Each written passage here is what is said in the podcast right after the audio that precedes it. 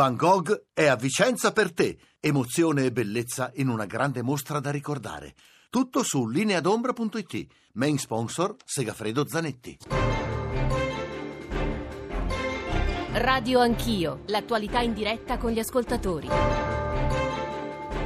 Sono le 9.06, tornate con Radio Anch'io, siete su Radio 1, Giorgio Zanchini al microfono. Eh, dicevo pochi minuti fa, nel salutare e nel chiudere la prima parte, eh, chiudiamo la, pa- insomma, quello, la, nostra pagina sull'euro alla luce delle parole di Maio, apriamo il capitolo Savoia. E, e mi faceva piacere, insomma, mi trovavo interessante quello che gli ascoltatori ci stavano dicendo, ma come eh, chiudete un argomento così importante che riguarda la vita degli italiani, che riguarda l'economia del nostro paese, che riguarda il nostro rapporto con Bruxelles, per aprire una pagina che interessa oramai soltanto agli studenti, ehm, lasciamoli alla loro storia, eh, è, una, è, un tema in realtà molto secondario, non interessa più nessuno, ci sono anche dei messaggi invece che entrano nel, nella storia patria. Io provavo a dire all'inizio, è il tentativo che noi faremo eh, stamane, eh, provavo a dire che in realtà quello che è successo nelle ultime 48 ore, cioè eh, il ritorno in Italia, peraltro in Piemonte, della salma di Vittorio Emanuele III, ci costringe eh, a, ci impone quasi a tornare a parlare della nostra storia e di alcuni dei capitoli più controversi della nostra storia, in primis eh, la questione del fascismo, la questione del rapporto con la monarchia, la questione delle leggi razziali, la questione delle discriminazioni nei confronti degli ebrei, perché parlare di Vittorio Emanuele III significa anche parlare di questo. È storia di ieri o è storia anche di oggi? Questa forse è la domanda più, più seria che potremmo porci stamane con gli storici che saranno con noi, con i testimoni che saranno con noi e ovviamente con voi ascoltatori. 335 699 2949 per sms, whatsapp, whatsapp audio. La prima voce vi faremo ascoltare è quella di una delle colleghe, una dei giornalisti del quotidiano che ovviamente con maggiore attenzione sta seguendo queste vicende, cioè la stampa di Torino. Emanuela Minucci, buongiorno e benvenuta Emanuela. Buongiorno a voi. Eh, raccontaci un po' quello che hai visto in queste ore, anche la, la, famiglia reale. Insomma, ieri poi ci sono ulteriori elementi di novità perché mi sembra che sia almeno in questo eh, unita, viste le divisioni oramai eh, se non secolari degli ultimi decenni, unita nel chiedere il trasferimento della salma al Pantheon. Emanuela. Sì. Sì, questo è stato detto con molta determinazione da tutti i membri della famiglia reale, riuniti ieri in un pranzo di famiglia che non si teneva da parecchi anni, un pranzo con parecchie sedie vuote, va detto, e con una sedia particolarmente importante vuota, quella di Maria Gabriella di Savoia, che è stata l'artefice della traslazione delle salme e che ha eh, irritato con il suo atteggiamento ancor più eh, quella parte di membri della famiglia che eh, erano o contrario o comunque erano per una traslazione immediata e diretta al Pantheon. Eh, questo pranzo è stato molto teso, eh, hanno, aspettato, hanno, aspettato sino all'ultimo Maria Gabriella, eh, noi siamo riusciti a entrare per qualche minuto, ho parlato personalmente con Vittorio Emanuele ehm, che ha detto che sua sorella ha fatto un mezzo golf eh, con questa, con questa decisione non mediata con gli altri parenti stretti.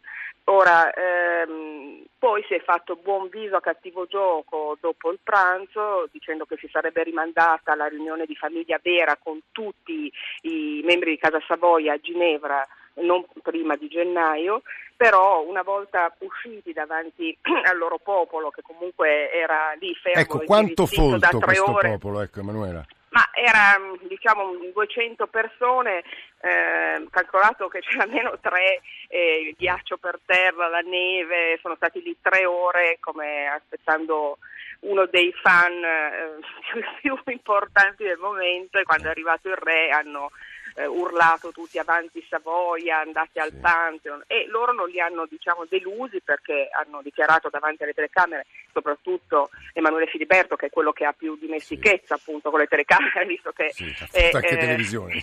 È, uno, eh. è, un mezzo showman, eh. eh. non ha deluso le aspettative del, del suo popolo eh, dicendo noi andremo avanti perché questa è una prima giornata di traguardo, un mezzo traguardo eh, sono felice che il mio, non, il mio bisnonno sia tornato tra le sue Alpi, in mezzo al suo paesaggio, ma sono convinto che tornerà a Roma così come ha fatto in, in vita. Eh, cioè il passaggio da Torino a Roma eh, sarà naturale. Mm, le reazioni sono state naturalmente invece molto contrarie, abbiamo sentito il ministro Franceschini sì. eh, che appunto eh, ha una giurisdizione sul Pantheon, che ha, mm, ha subito negato questa possibilità dicendo che evidentemente bisogna investire la Repubblica di questa vicenda, però se è per lui la questione è assolutamente Ecco. chiusa. Emanuela Minucci, collega della stampa, grazie per questa cronaca delle ultime ore, delle ultime 48 ore che riguarda una questione, come dicevo, sulla quale devo dire i nostri ascoltatori molto si stanno dividendo, meritano attenzione, non meritano attenzione. Allora, ascoltando adesso Alessandro Forlani, alcune voci della storia del Novecento italiano, credo che si capisca perché non è soltanto storia di ieri, ma è anche storia di oggi ed è forse necessario che noi italiani facciamo continuamente i conti con questa storia. Alessandro Forlani. Signori senatori, Vittorio Emanuele III era un uomo piccolo piccolo che non voleva fare il re, ma che alla fine regnò per ben 46 anni. Lo chiamavano sciaboletta perché al fianco portava una sciabola da bambino in modo che nelle foto non risaltasse la bassa statura. Il Parlamento, per consentirgli di esercitare le funzioni di primo soldato d'Italia, abbassò a 1,50 m il minimo legale per non essere riformati. Piccoli erano anche San Francesco, Gandhi, Mozart, Leopardi e, scusate il paragone, Gilles Villeneuve. Vittorio Emanuele però era per così dire piccolo anche dentro.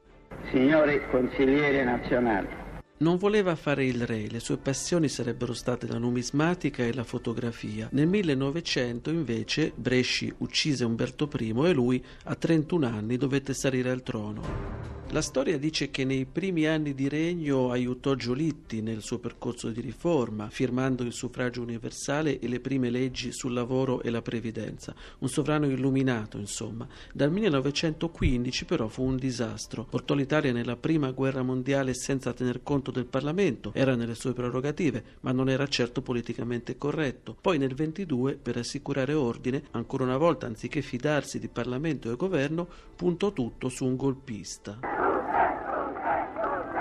A voler essere rigorosi, il colpo di Stato non lo fecero i fascisti che minacciavano di marciare su Roma, ma il re che, anziché firmare lo stato d'assedio, chiamò Mussolini al governo. Sarebbe stato come se Saragat nel 70 avesse dato l'incarico di formare il governo a Renato Curcio o al principe borghese. combattenti di terra, di mare, dell'aria, uomini e donne d'Italia, ascoltate! Poi per 18 anni quest'uomo piccolo piccolo diede il suo avallo a tutto quello che il governo gli metteva sul tavolo. Nel 25 firmò lo scioglimento di partiti e sindacati, nel 36 dopo la guerra di conquista con le armi chimiche accettò la nomina di imperatore di Etiopia, nel 38 firmò le leggi razziali e il patto d'acciaio con Hitler, nel 39 protestò, era diventato re di Albania e lamentò che la nuova bandiera che sventolava su Tirana non contenesse lo stemma sabaudo. Attenzione!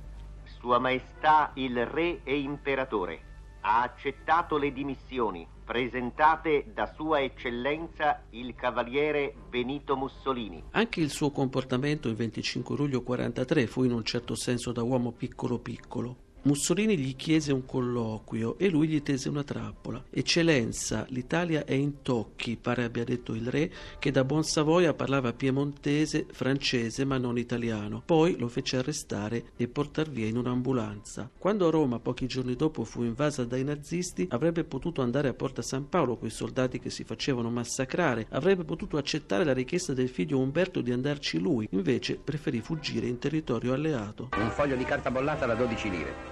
Su questo di suo pugno Vittorio Emanuele III ha scritto alle ore 15 e 15 del 9 maggio la propria abdicazione a favore del figlio. Coi partiti del CLN siglò un accordo tra gentiluomini, lasciare il regno al figlio, che però non era re, ma soltanto luogotenente, in attesa che la questione monarchia e repubblica venisse decisa dai cittadini. Anche qui però si comportò da uomo piccolo piccolo, abdicando nel cuore della campagna elettorale. Il nuovo re firma il suo proclama al popolo italiano. Davanti a Dio e alla nazione giuro di osservare lealmente le leggi fondamentali dello Stato che la volontà popolare dovrà rinnovare e perfezionare. Poi l'esilio in Egitto, dove muore a 78 anni tre giorni prima dell'entrata in vigore della Costituzione. nessun dubbio sfiora la mia mente per quanto riguarda l'avvenire del popolo italiano, avvenire garantito dalle armi e dalla sempre più profonda coscienza unitaria nazionale temprata alle dure prove della guerra e ai compiti non meno ardui della pace. La domanda che ci poniamo oggi è questa. Chi siamo noi per giudicare quest'uomo piccolo piccolo? La storia, diceva Benedetto Croce, non è un tribunale, ma, come aggiungeva Pietro Scoppola, ci aiuta a capire gli errori dei nostri padri. La domanda allora diventa la seguente. La questione dei Savoia e del fascismo è storica o politica? Sono le nove e un quarto, alcuni ascoltatori già ci stanno scrivendo, una trasmissione e un pezzo, una ricostruzione così denigratoria me la sarei aspettata su, su Rete Kabul, su Rai 3, altri che dicono basta con queste strumentalizzazioni politiche. In realtà il, ritratto era severo, almeno credo, ma basato su fatti della nostra storia. Ci stanno ascoltando Aldo Mola, eh, Noemi Disegni. Aldo Mola è presidente della consulta dei senatori del Regno, soprattutto è uno storico, ha scritto alcuni dei saggi più importanti sulla massoneria. È stato un po' l'architetto di quello che è accaduto nelle ultime 48 ore, vicinissimo ovviamente a Casa Savoia. Professore, un ritratto troppo severo? Eh, ma soprattutto eh, non eh, bilanciato nella visione eh, costituzionale dell'Italia eh, del periodo della monarchia costituzionale, e cioè dimentica eh, la struttura vera del paese. Quando per esempio dice che è Vittorio Emanuele che conferisce eh, il potere a Mussolini, in realtà dà un incarico nel 1922, il 31 di ottobre, a Mussolini per riportare nei binari istituzionali una crisi extraparlamentare che rischiava di diventare una guerra civile. Chi approva il governo Mussolini è la Camera dei Deputati con 306 voti a favore e un centinaio contrari e poi il Senato con 187 voti favorevoli e 17 contrari, quando i, fascisti, i senatori fascisti erano solo due. Allora, di, di quel governo fecero parte non solo i tre gatti di fascisti, i nazionalisti, ma anche democratici, eh, i liberali, il Partito Popolare che ebbe dei ministri al governo con Mussolini e il, sott- il sottosegretario all'industria Giovanni Gronchi che poi diventerà Presidente della Repubblica. Quello è il quadro dell'Italia e, e, e va ricordato perché in quel momento Mussolini ha il consenso di Confindustria, banche, Vaticano, eh, tutta la tradizione militare, eccetera, eccetera. Ed è un punto di partenza che ci deve richiamare la Guardi, professor Mola, questo lei ha fatto bene ad aggiungere considerazioni storiche, di, non è pignoleria, ma bisogna, bisogna davvero fare i conti con attenzione con la nostra storia. Perché continuiamo a ripetere questo mantra, è storia di ieri o è storia di oggi? È una storia che, che comunque è molto vicina a noi e ci sono ancora oggi moltissimi, moltissimi, insomma, qualche migliaio di italiani che esplicitamente si rifà a quella scuola. C'era, c'era ieri, se non sbaglio, non mi ricordo su quale quotidiano, un'intervista al leader di Casa Pound in cui lui rivendicava ancora il legame forte con quella storia che abbiamo appena ascoltato. Questo ritratto che ha fatto Alessandro Forlani sta suscitando le impressioni e le reazioni più diverse. Chi ha reagito con grande fermezza e durezza è stata la comunità ebraica. Noemi Disegni è presidente dell'Unione delle Comunità Ebraiche Italiane. Perché Disegni? Buongiorno e benvenuta. Noemi Disegni ci sente? Noemi Disegni non la sentiamo, lei recuperiamo la linea, vi facciamo sentire due ascoltatori, Silvio da Belluno e Massimo da Pescara. Silvio, buongiorno. Buongiorno, buongiorno, buongiorno dottore. Eh, Ci dica. Io ha letto il messaggio, non so se avete letto il messaggio, io sono iscritto al PD, sono di sinistra, però tutte queste cose su eh, Mussolini, sui Savoia, sul fascismo, sul comunismo, se dal mio punto di vista e dal punto di vista della maggioranza delle persone che lavorano, operai come me, sono assurde perché sono cose che fanno parte del passato. Io a mio figlio insegno la storia ebraica, a mio figlio insegno cosa ha combinato il fascismo, cosa ha combinato il nazismo, cosa ha combinato il comunismo, però queste sono cose che gli italiani ormai non potranno mai più succedere. Siamo in un'Europa, un'Europa unita ed è assurdo che i Savoia, che sono dei re d'Italia, tanto come altri papi, come altri re che ne hanno combinate di tutti i colori nei secoli, non siano sepolti al Pantheon. Cioè è una politica, è una mm, una notizia che secondo me serve solo per la campagna elettorale, per mm. distogliere le cose dalle, dalle no, cose più importanti. Questo, questo sinceramente Silvio non, non, non, tente, tenderei a non, darle, a, a non darle ragione su questo punto perché credo che non avrà nessuna influenza sulla campagna elettorale, è una questione che rimanda appunto alla nostra storia, forse ecco in quel rapporto con il fascismo di un pezzo di paese, ma insomma anche di questo proveremo a parlare. Maurizio da Pescara, buongiorno anche a lei. Buongiorno a lei e la ringrazio per l'opportunità. Scherzo. Io non sono d'accordo con eh, il, eh, ascoltatore precedente. Eh, innanzitutto sulla questione, sulla rilevanza della vicenda, perché se noi non abbiamo uno sguardo diacronico eh, sì. non riusciamo a capire quello che poi accade nel presente. E in secondo luogo il, il, il ritorno del, del re eh, a Roma, dalla capitale che aveva lasciato fuggendo, ha indubbiamente un valore simbolico ed è inaccettabile che eh, una figura storica che al di là delle singole vicende, perché quello che ha detto lo storico è, è senz'altro vero, ha comunque dato una copertura istituzionale a una dittatura che è stata lunga, eh, tragica e vergognosa per, per eh, alcuni aspetti, eh, primo di tutti eh, le leggi razziali, eh, ebbene questo, questo sovrano non è, non, è, non è, giusto che vada, eh, torni a Roma, torni al Pantheon insieme a dei sovrani che l'Italia l'hanno, l'hanno realizzata e la corona l'hanno tenuta diciamo, in testa con onore. È Maurizio da Pescara che sta parlando, devo dire che molti ascoltatori fanno il paragone appunto fra Vittorio Emanuele III e i suoi, e i suoi avi, altri ascoltatori insistono molto sul, sulle responsabilità e siccome la parola responsabilità è emersa nella reazione dura di cui vi parlavo poco fa della comunità ebraica, credo che la voce stamane di Noemi Di Segni, Presidente dell'Unione delle Comunità Ebraiche Italiane, non so se abbia sentito le ultime parole del professor sì. Mola, ma insomma sia molto importante stamane. Di Segni, perché avete reagito con tanta fermezza e durezza?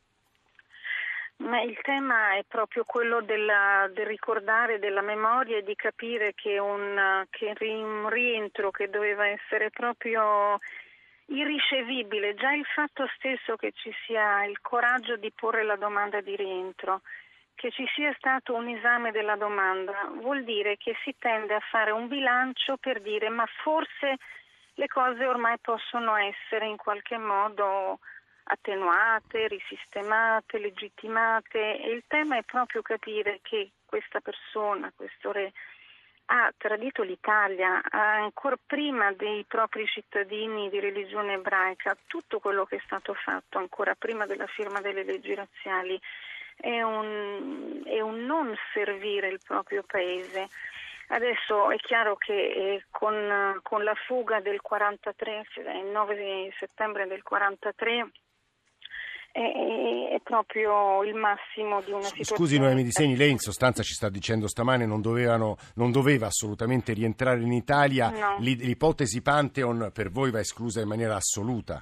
Quella è proprio esclusa, è proprio la formalizzazione pubblica, ma proprio il rientro stesso vuol dire creare una situazione di eh, bona, di buonismo, di, di, di, di, pietà, che capisco che è quella che è stata citata, ma qui il tema è l'Italia. Ci sono persone che non sono potute mai fare rientro in Italia, sono persone che hanno ceneri sparse ovunque, ci sono persone che hanno dato il loro sangue per salvare l'Italia, specialmente dopo che lui ha tradito e se n'è andato. Come si può pensare che una persona di questo tipo possa riposare in pace, ancora più in pace quando rientra qui in questa patria. La patria è di chi la serve, la patria è di chi eh, sacrifica per la patria, di chi cresce qui e di chi sviluppa i suoi valori. Chi se n'è andato abbandonandola e lasciandola, eh, questo è un conto che, eh, che, non può essere ignorato. Per di più lui non è stato mai processato né a livello italiano né a livello internazionale né in alcuna sede né morale. Beh, ricordiamo né che è morto prima di un eventuale processo, però questo Sì, lui voglio dire e comunque tutto, non solo lui, stiamo parlando di, tutto, di, tutti, di, tutti, i funzionari, di tutti i rappresentanti di questo regime, poco e molto poco è stato fatto e su questo eh, dobbiamo fare un bilancio processuale. Mm, eh, Noemi Disegni, Presidente dell'Unione delle Comunità Ebraiche Italiane, che sta parlando, le sue parole insomma, non, eh, non, non, non hanno bisogno di ulteriori spiegazioni. Professor Mola. Dunque, a prescindere dal fatto che apprezzo quanto ha detto eh, la Presidente di Segni, io vorrei fare presente che il dibattito eh, su eh, Vittorio Emanuele III non è nato oggi e il dibattito storiografico, magari ideologico, politico, arriva da lontano, continuerà, eccetera. Tutto questo prescinde da un atto umanitario come quello della traslazione delle salme eh, che hanno condotto a ricongiungere in un angolino del Piemonte eh, due figure che erano vissute insieme per 51 anni e, che eh, al di là di errori e di quanto si voglia dire, eh, comunque hanno amato sicuramente l'Italia e gli italiani, come Vittorio Emanuele III, che nel settantesimo della sua morte merita, meritava e merita di essere stato riportato in Italia accanto a Elena di Montenegro. Quindi, professor, Pol, professor Mola, eh, per lei l'ipotesi Pantheon è realistica e auspicabile o no? Ma guardi, che quando eh, abbiamo lavorato e optato per Vicoforte l'abbiamo fatto proprio nella visione di eh, riportare in Italia le salme a prescindere dal Pantheon. Il Pantheon del resto, voglio ricordarlo eh, a me stesso come sì. agli ascoltatori, era una eh, collocazione provvisoria per Vittorio Emanuele II. Che poi come tutto il provvisorio in Italia diventa definitivo. No? Certo, Questo, perché la, la, vera tomba de, eh, di Casa Savoia era il vittoriano. Mm-hmm. Non era il Pantheon, il Pantheon è stata una scelta provvisoria perché quando muore Vittorio Emanuele III, eh, correggo, Vittorio Emanuele II, non c'era in Roma una tomba per, per il Savoia e quando viene assassinato eh, Umberto I va eh, nello stesso Pantheon dove c'era il padre in attesa che si completasse il vittoriano. Professor, Poi al vittoriano è stato messo il milite ignoto che esatto. riassume la tragedia degli italiani nella prima guerra mondiale. Avete detto delle cose a nostro avviso molto interessanti, lo dico anche alla luce di quello che gli ascoltatori stanno scrivendo. Noi cercheremo di mettere voci di ascoltatori, ma abbiamo tante altre testimonianze, sguardi storici da farvi ascoltare. Ci fermiamo un paio di minuti, 335 699 2949, grazie davvero a Noemi Di Segni e Aldo Alessandro Mola. Ci sentiamo fra pochissimo. Radio 1 e Orogel vi augurano buone feste.